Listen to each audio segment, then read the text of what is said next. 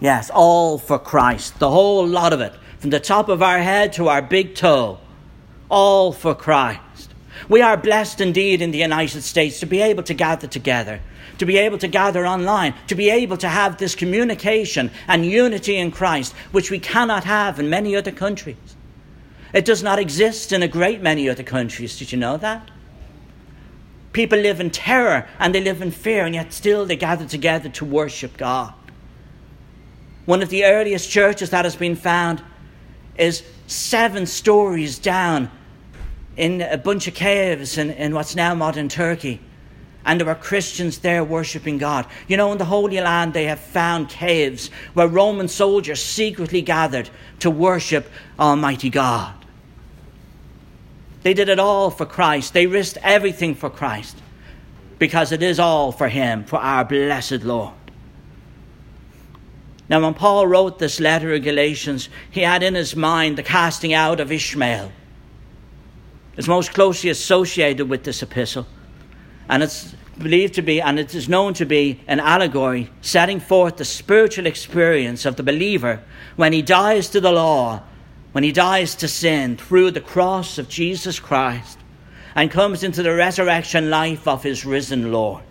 For it's all about him. It's not about us, it's all about His glory. But there is something more than the experience of Ishmael and our deliverance from the power of sin. In the patriarchal story, this was followed by the offering up of Isaac on Mount Moriah. And there can be no doubt that this sets forth the deeper spiritual experience into which the fully consecrated heart must come. The one who is fully all for Christ. When even the sanctified self is laid upon the altar, like Isaac upon the mount, and we become dead henceforth, not only to sin, but to that which is worse than sin, even self. Selfishness drives us on to sin. My very self must die. Not me, but Christ Jesus living. This is the lesson of Isaac's offering and Paul's experience. I have been crucified with Christ, he said. That is the death of sin. Nevertheless, I live. That is the new life in the power of his resurrection. Yet not I, but Christ liveth in me. That is the offering of Isaac. The deliverance from self and the substitution of Christ himself for even the new self. A substitution to complete that even the faith by which this life is maintained is no longer our self sustained confidence, but the very faith of the Son of God who loved me and gave himself for me, that is, instead of me and as my substitute. When self gets in the way, we get in the way of Christ. We get in the way of being a true Christian because a true Christian is all sold out to Jesus. It's about His glory, it's not how we look. It's not about us, it's not about our glory. We're saved by Jesus Christ. I'm telling you the truth. I didn't save you. I didn't die on the cross for your sins, and neither did anybody else here. Jesus Christ did. Amen. And I serve him with all of my heart and all of my soul, and each and every one of us should. Because you know what? What he says is binding, and what he says goes. And he tells us to do what? Love one another. Amen. We have a powerful God. And if we love one another, then we don't put self before others, do we? We read back in the book of Joshua of the three sons of Anak who formed the Anakim, a race of giants who held the city of Hebron before Caleb's conquest and were the terror of the Israelites. Literally, Anak means long necked and represents pride confidence, willfulness, and self sufficiency, these unchristian values. The first of the Anakim may be called self will, the disposition to rule, and especially to rule ourselves, the spirit that brooks no other will and is its own law and its own God. Sadly, there are a lot of people who think that what they think is what God thinks, and if God doesn't think what they think, well, then God needs to be educated. Sadly, a lot of people think like that. That's pride. That's stiff neckedness. That is something they need to repent of. Therefore, the first step in the consecrated Christian life is something that many find hard to do unconditional surrender to God. Unconditional. This is indispensable to break the power of self at the center. We need to get off the throne and put Jesus back on it.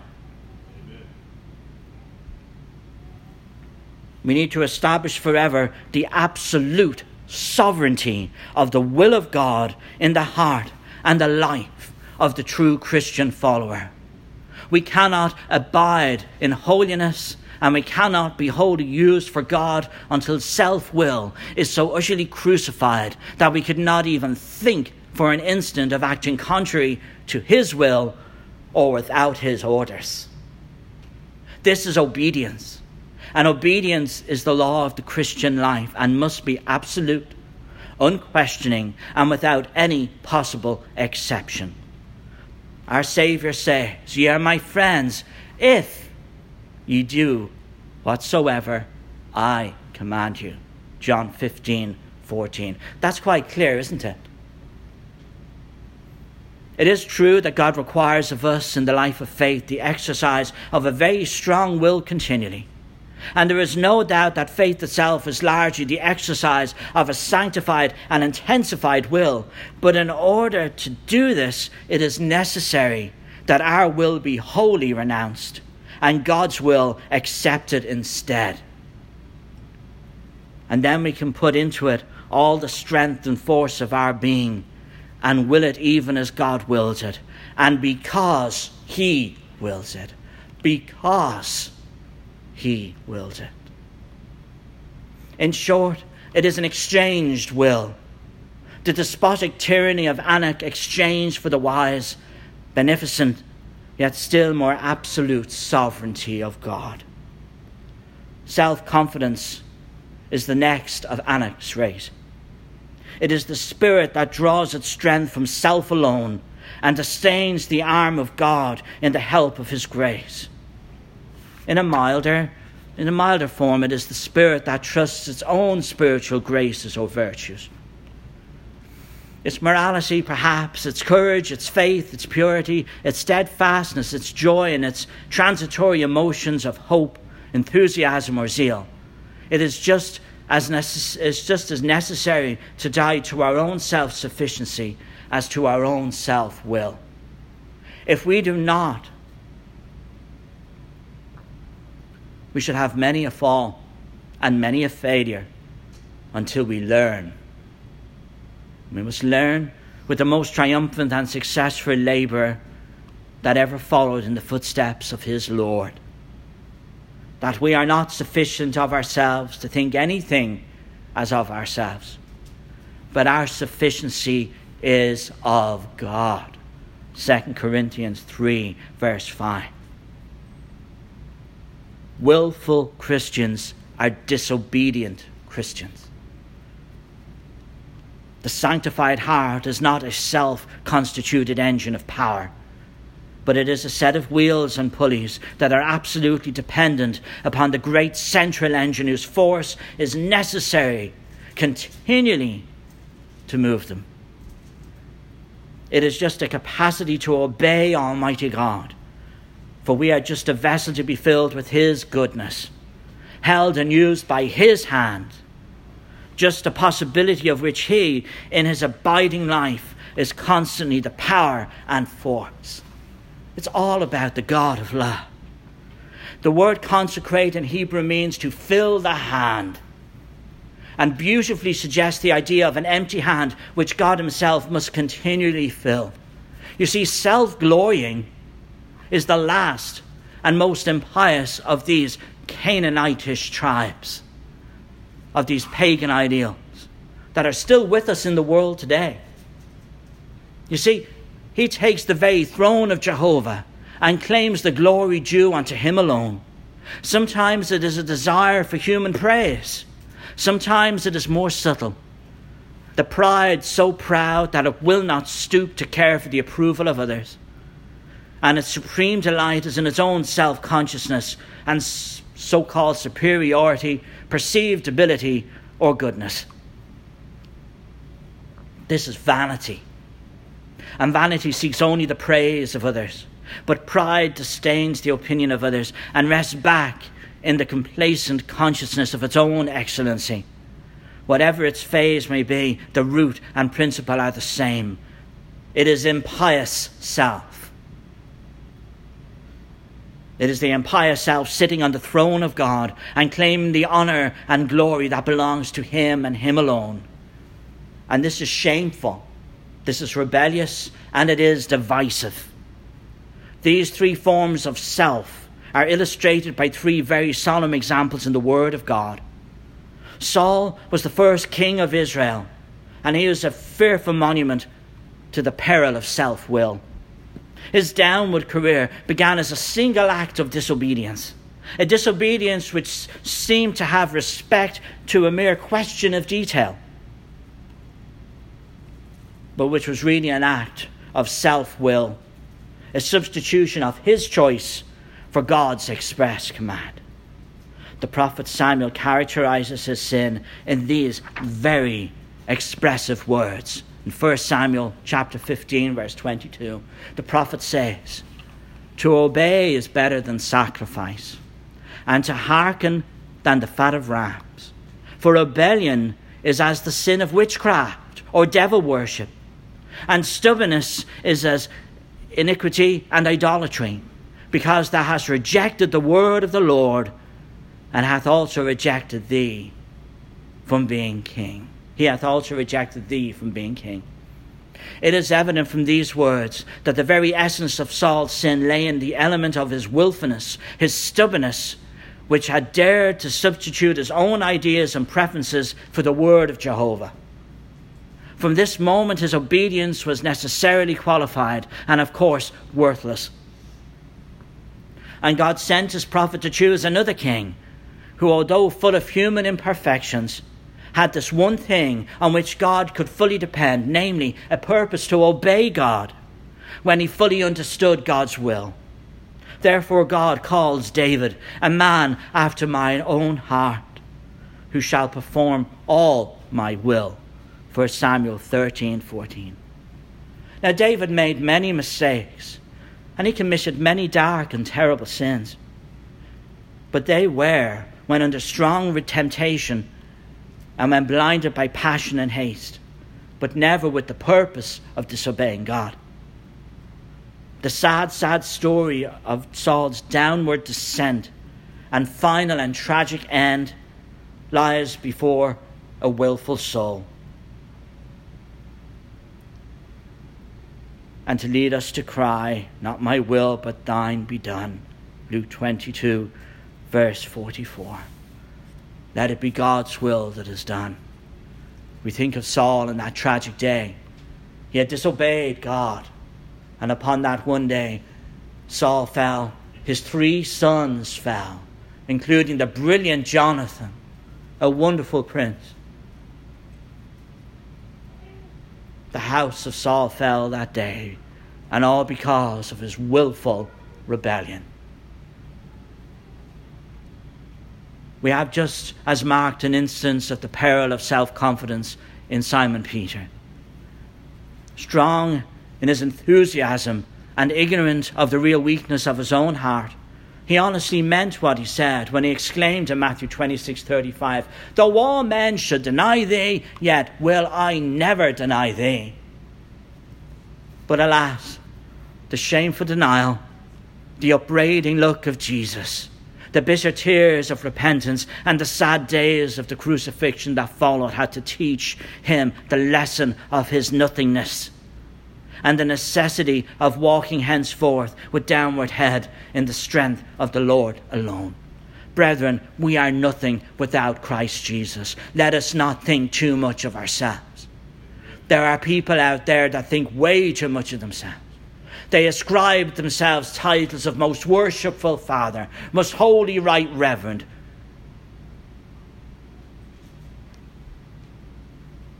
I'm content with being saved by the blood of the Lamb. I'm content with knowing that my Saviour died on the cross for my sins because He loved me, because He couldn't stand the thoughts of living in eternity without me. Me? Who am I? That's how much He loved me. Without Christ, I'm nothing. Without Christ, we are nothing. And in Christ, we must love as Christ loved, have compassion as Christ had compassion, trust in the will of God, and obey His word in every single part. We are not left without a, as vivid and impressive an object lesson of the last form of self will, the pride that glories in its own achievements and excellencies. Over in Daniel chapter 4 and verse 30, we read, Is not this great Babylon that I have built? His cries Nebuchadnezzar, the king of the great empire, in the hour of his triumph, as he looks upon that splendid city, which was indeed a paragon of human glory, and surveys it in his imagination, the mightier empire for which it was just the metropolis. This was an empire that at the time was the largest in the world. It was the dominant superpower of the age. If mortal could ever have cause to glory in earthly things, in earthly magnificence, Nebuchadnezzar had. For God Himself had compared him and his kingdom to a majestic head of gold, and had symbolized his power under the figure of a winged lion combining the majesty and sovereignty of the eagle and the lion in one splendid image. But the very instant that vain, glorious word reached the ears of Almighty God, the answer fell from heaven like a hammer onto anvil. The kingdom is departed from thee, and they shall drive thee from men, and thy dwelling shall be in the hearts of the field till thou knowest that the Most High ruleth in the kingdom of men, and giveth it to whomsoever he will. Daniel 4, verse 32. Make no mistake, I'll tell you who's in charge. God's in charge. God is in control. This is the glorying of the carnal heart. But even the follower of God may mingle his own self seeking and his own honour with his work for God, and thus impair his usefulness and lose his own joy. There is not a more pitiful picture in the long panorama of the Bible than that morbid and grumbling prophet sitting outside the gates of Nineveh under a withered gourd, his face blistered and swollen with the scorching sun, and his eyes red with useless weeping, asking God that he might die because his ministry had been dishonored, and presenting a spectacle of ridiculous melancholy while all around him celebrated.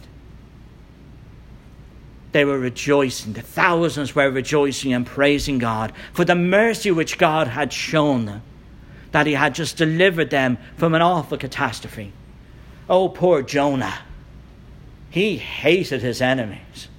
Oh, he hated the Assyrians. Nineveh was its capital. He wanted them to burn. He wanted God to send his hellfire and damnation upon them. Let them burn. God had given him the most honorable ministry ever, yet accorded to a human being to that time.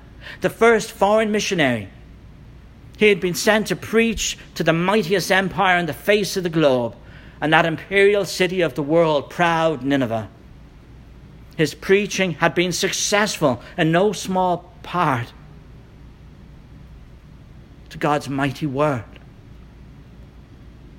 The whole city was lying on their faces at the footstool of mercy and repentance and prayer through his words and the nation's heart.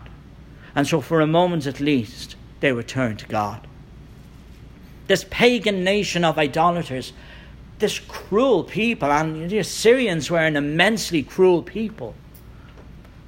They once kept an Arabian king at the gate with a rope threaded through his chin, through his cheek, as, to show their might, their power. They were a cruel, cruel people. Yet God gave them a chance. And this cruel people that did not know God listened and they repented. And yet this man, he was so full of himself, and all his, all his work had been, so utterly was he absorbed with his own credit, with his own reputation, his own honour, that when God listened to the repentant cries of the Ninevites, he revoked the sentence which Jonah himself had uttered, and rendered his prophecy null and void. God had the right to withdraw his judgment upon these people if they repented of their sins. And remember, before we become Christians, that judgment is upon each and every one of us. Hell will be our destination if we do not turn to Christ. So we're in the, in the exact same boat as those people were. No, but Jonah was disgusted. He was exasperated. He was like, like a, a child. He went out and threw himself upon his face on the ground and asked God to kill him. Because he, God, because God, by his mercy, spoiled the prophet's reputation as a true prophet in his mind, but nothing could have been further than the truth. He could not see as God did the unspeakable horror and anguish that had been averted. He could not see the joy of the divine heart of God in exercising mercy and in hearing the repentant cries of the people of Nineveh. And it started from the king on his way down. Jonah could not see the great principle of grace that underlies the divine threatenings. He could not see the great souled pity and felt for the 120,000 infant children, it is estimated, that lived in that great capital, capital and the mercy shown upon them. They would have moaned in dying agony if Nineveh had fallen. All he could see was Jonah's reputation and what people might say when they found out his word had not come to pass. And with that one little worm gnawing at the root, his peace and happiness, like his own gourd, withered away, and God had to set him up in a sort of dried, as a sort of dried specimen of selfishness, to show the meanness and misery of the self life that mingles its own glory with the sacred work of the glorious God and which ever since the days of Jonah has rendered it impossible for God to use many a gifted man, and has blighted the church of Christ and rendered vain the ministry of thousands, because God could not use them without giving to men the glory which he will never give to another. Glory be to God, not to me, not to us. Glory be to God. God had tried to teach Jonah before he sent him to Nineveh for he knew the secret bane of his heart. And so he immersed him for three days and nights in the sea and buried him in the bowels of a whale. But out of that Jonah came, as great many other people come out of the experience of sanctification, with, unfortunately, a big self, supreme even in the sin cleansed soul. Selfishness stands in the way of Christian growth. The effects of self are terrible. You see, it dishonors God and sets up a rival on his throne. The devil was not altogether a liar when he said to our first parents, Ye shall be as gods. Genesis 3, verse 5. This is just what fallen man tries to be, doesn't, does he not? A God unto himself. This is the essence of the sin of selfishness, that it puts man in the place of God by making him a law and an end unto himself whenever any person acts either because it is his own selfish will or for his own self interest. Purely as an end, he is claiming to be his own God and directly disobeying the first commandment Thou shalt have no other gods before me. Exodus 20 and verse 3. Moreover, in assuming the place of God, he is doing it in a spirit that's very opposite of God's. For God is love, and love is the very opposite of selfishness. He is thus mimicking God and proving at the same time his utter unfitness to occupy the throne by his unlikeness to him. It leads to every sin and brings back the whole power of the carnal nature. For while self alone attempts to keep the heart, it finds sin and Satan too strong. A self perfection is not possible by any man. There must be more than I before there can be victory. In the seventh chapter of Romans, the Apostle Paul tells us what I myself can do, and that is ineffectually struggle. In the eighth chapter of Romans, it is what Christ in me can do, and that is victory and everlasting love. A man or woman who only goes as far as to receive Adamic purity, if such a thing be included in the gospel at all, will soon have the next chapter of Adamic history, and that is the temptation and fall. But the man or woman who receives Christ to dwell within and keep the heart by his mighty power through his word shall rise to the measure of the stature of the fullness of Christ. The self life leads back to the dominion of Satan. Satan's own fall began in a form of self love. Made to be dependent upon God at every moment, he became independent in his mind and contemplating his own perfection and thinking it was something that was his own, he became separated from God. And then inevitably fell into rebellion against him and eternal rivalry, disobedience, and all that can be the opposite of the divine and the holy. And make no mistake, there are some out there that teach that Satan is the equal and opposite of God. There are even some people who falsely teach that Satan is God in another form. This is utter nonsense. Satan does not have equal power with God. He has, has nothing compared to Almighty God and His power. He is a created being that thought way too much of himself and shared his example with humanity. And we have seen the disastrous consequences of this in the world, in nations, in families, in churches, in self. And so any soul that becomes self constituted or occupied by its own virtues and tries to be independent of Jesus, either as the source of its strength or the supreme end of its being, will fall under the power of Satan and will share his awful descent. So, where can we find a sadder illustration of the end of self than in the account of King Saul? It began with Saul and ended with Satan. The first chapter is self will. The last is the awful night at Endor and the bloody day of death and ruin at Mount Gilboa before the heathen Philistines. It is fatal to the spirit of love and harmony. It is the opposite of love and the source of strife, bigotry, suspicion, sectarianism, envy, jealousy, racism, division, and the whole race of social sins and grievances that afflict the Christian life and the Church of Christ. It is the mother of all strifes and sectarianisms of the Church from the very beginning. Where it prevails, there can be no true unity, no happy cooperation. You never can have a harmonious church or a happy family where self is predominant in the hearts of the people. The very secret of Christian cooperation and happy church life is this. Found in Colossians 3, verse 13. Not my opinion, it's right there in the Word of God. Forbearing one another in love, endeavouring to keep the unity of the Spirit in the bond of peace, in honour, preferring one another. There's no room for the bully, for the bigot, or toxic personalities. It is all about God or not at all.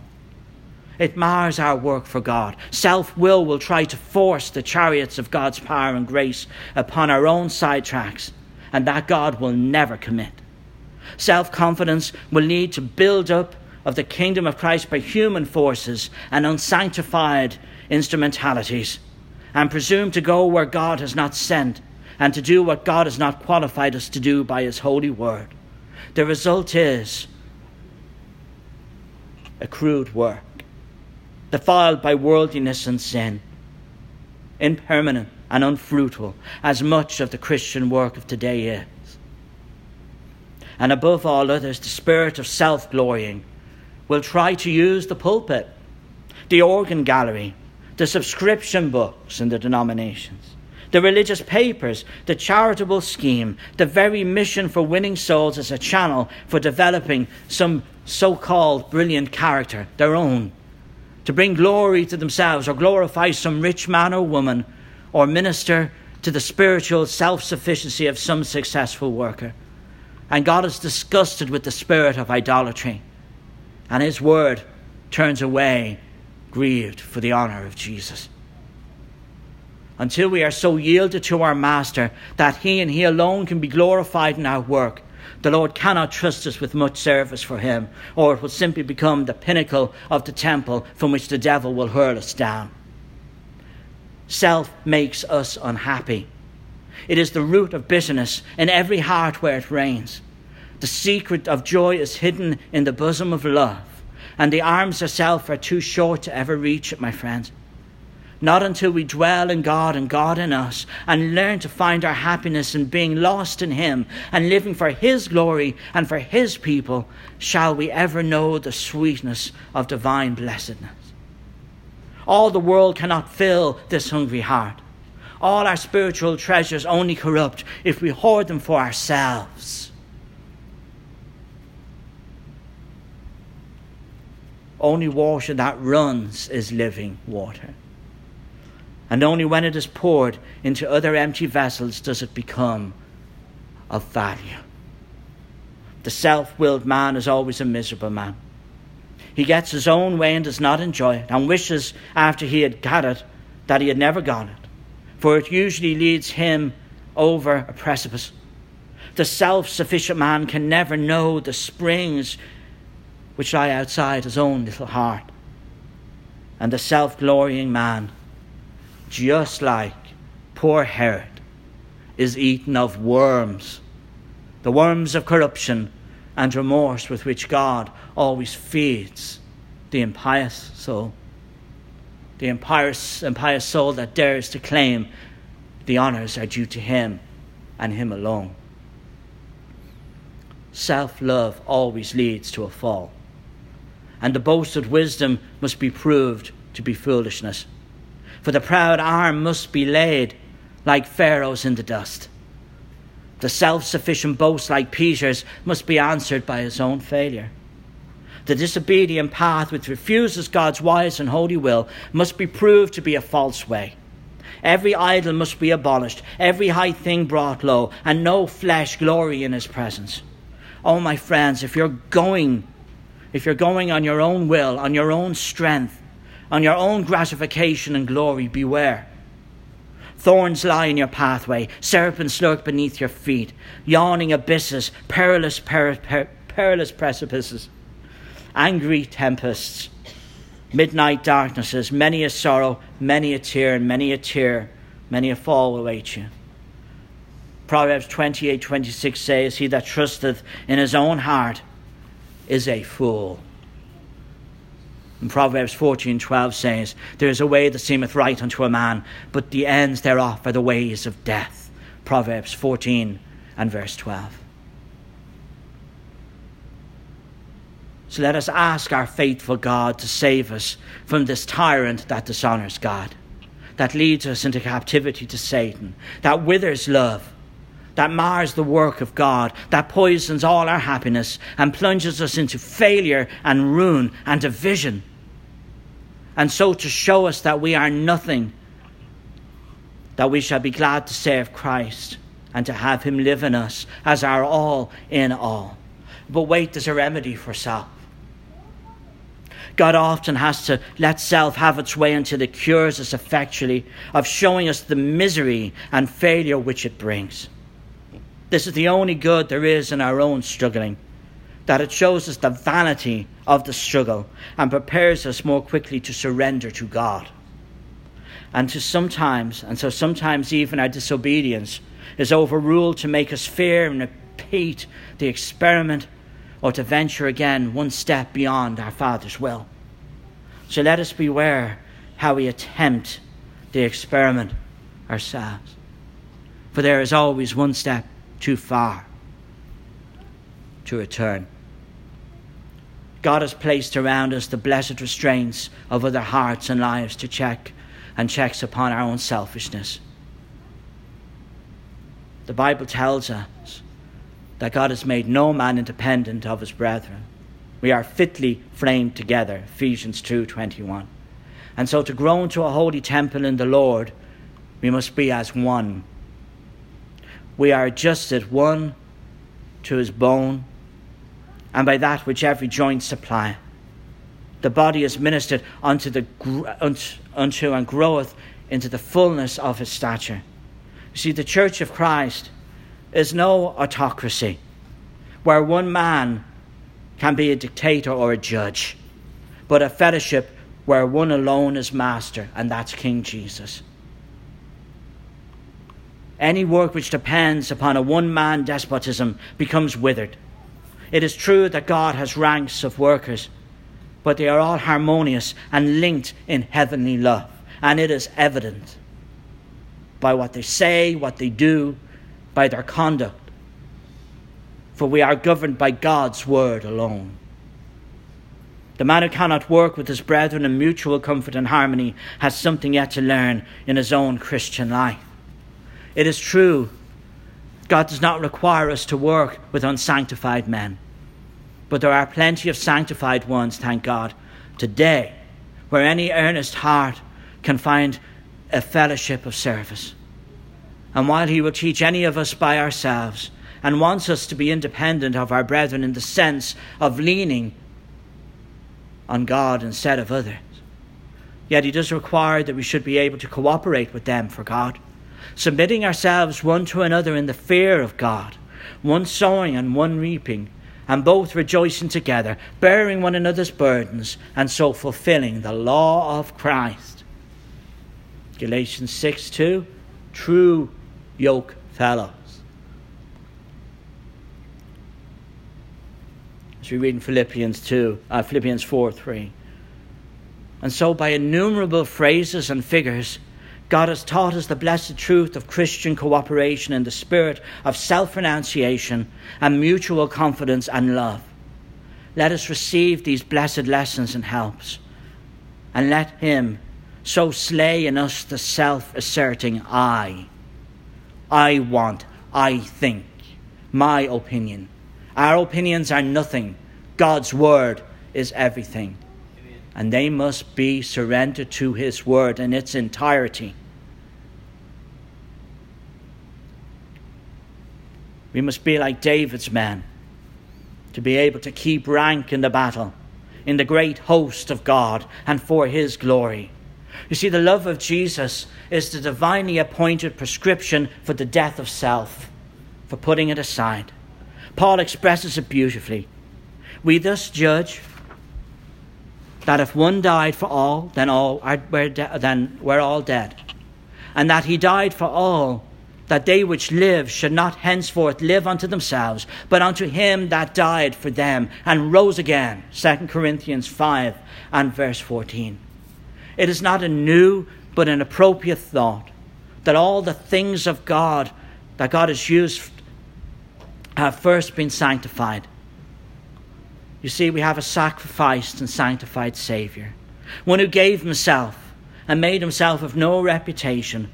That God has so highly exalted and given him a name that is above every name, that at the name of Jesus every knee should bow of things in heaven and things on earth and things under the earth. Philippians 2 and verse 10. At the name of Jesus, not our name, not at my opinion, at what he says. That's how we live our lives. That is how we can sleep at night. That is how we are assured that we are saved according to God's word. When we obey God's word, when we apply God's word to our lives, and we remember his love his compassion, His grace. Brethren, we are not Pharisees. We are not Sadducees. We are not scribes. We are supposed to be followers of Christ.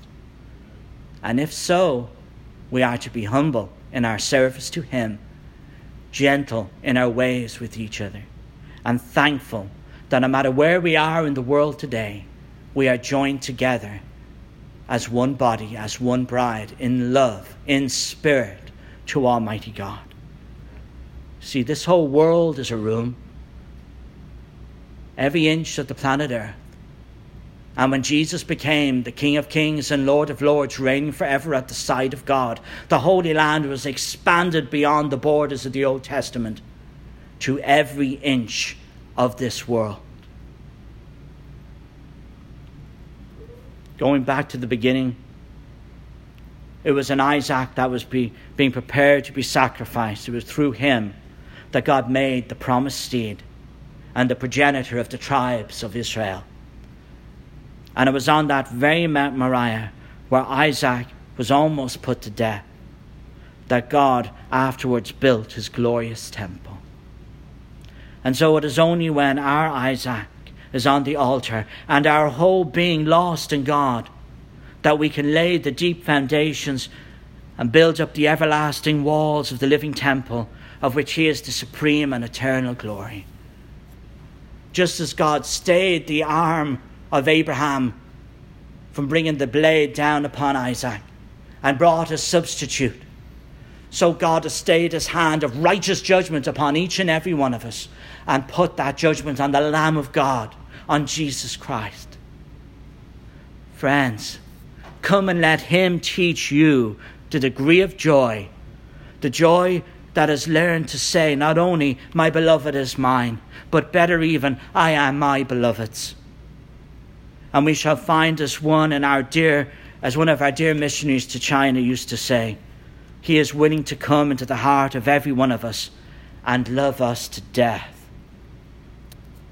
Will we deny self? Will we put aside all division? Will we recognize that we are one body in Christ worshipping Him worldwide, no matter where we are.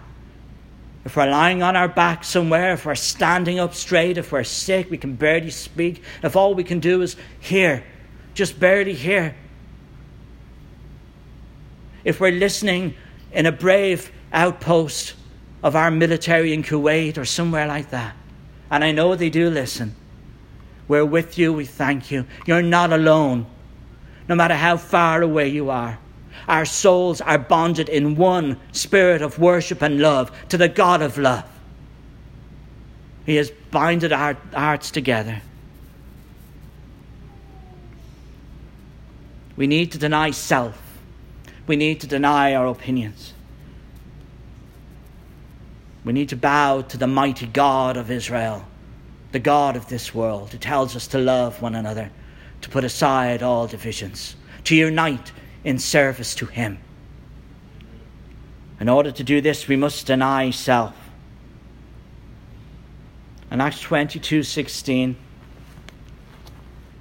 Paul, who had been on his way to Damascus with a license to kill Christians, he had a license to kill from the religious authority, had an encounter with Jesus. Jesus said, Saul, Saul, why dost thou persecute me? Christ takes personally the persecution of his body. Many will say that Paul was converted right then, but no. Paul went all the way to Damascus, and the very people he had received a license to kill were the people that were going to help him. In Acts 22 16, one of those men, Ananias, came forward and he's seen Saul. Saul had been praying for three days. He'd been blinded. Three days he'd been praying his sinner's prayer. Three days, and it didn't work. He wasn't saved. Ananias told him the will of God. And now, why tarriest thou? Why are you waiting? Why are you wasting time praying for three days? Arise and be what? Baptized, fully immersed, for the forgiveness of your sins, calling on the name of the Lord. When you call upon the name of the Lord today, you know what it means? It means that I trust you, Lord. I trust the Lord that He is capable and able and willing to do all that He has promised when I have been obedient to the commands of Christ and His apostles. The God of the Bible is the God that brings the world together in unity, in Him, in Christ. But only if they have obeyed the commands of Christ. If you're not a Christian today, I beg you, get into Christ be baptized, not because I say it, but because God tells us. That's how we enter into his kingdom. That's the terms of entry into the kingdom of God. It's quite simple, it's right there. And if you are a Christian and you have put yourself before God, if pride has gotten in the way, if I think is more important than what God thinks, get right with God while yet you may. Job 14, verse 5, tells us that God has numbered all our days, so we don't know how long we're going to live. We don't know, but He knows. He knows when time runs out. and that time is clicking. One of the things I hate most in the world is a ticking clock. Tick, tick, tick. I hate it because when my grandmother was dying, there was a clock ticking on the mantelpiece, and every time that clock ticked, it was one second I would have less with her. Those clocks don't stop ticking. It's a countdown. So make sure you're right with God now, because eventually that clock is going to stop. It will run out, and we don't know. Become a Christian today if you are not. Or if you are and you need our help, you need to repent of sins, please come forward as we're here for you as we stand and sing the song of invitation. May the Lord be with you all.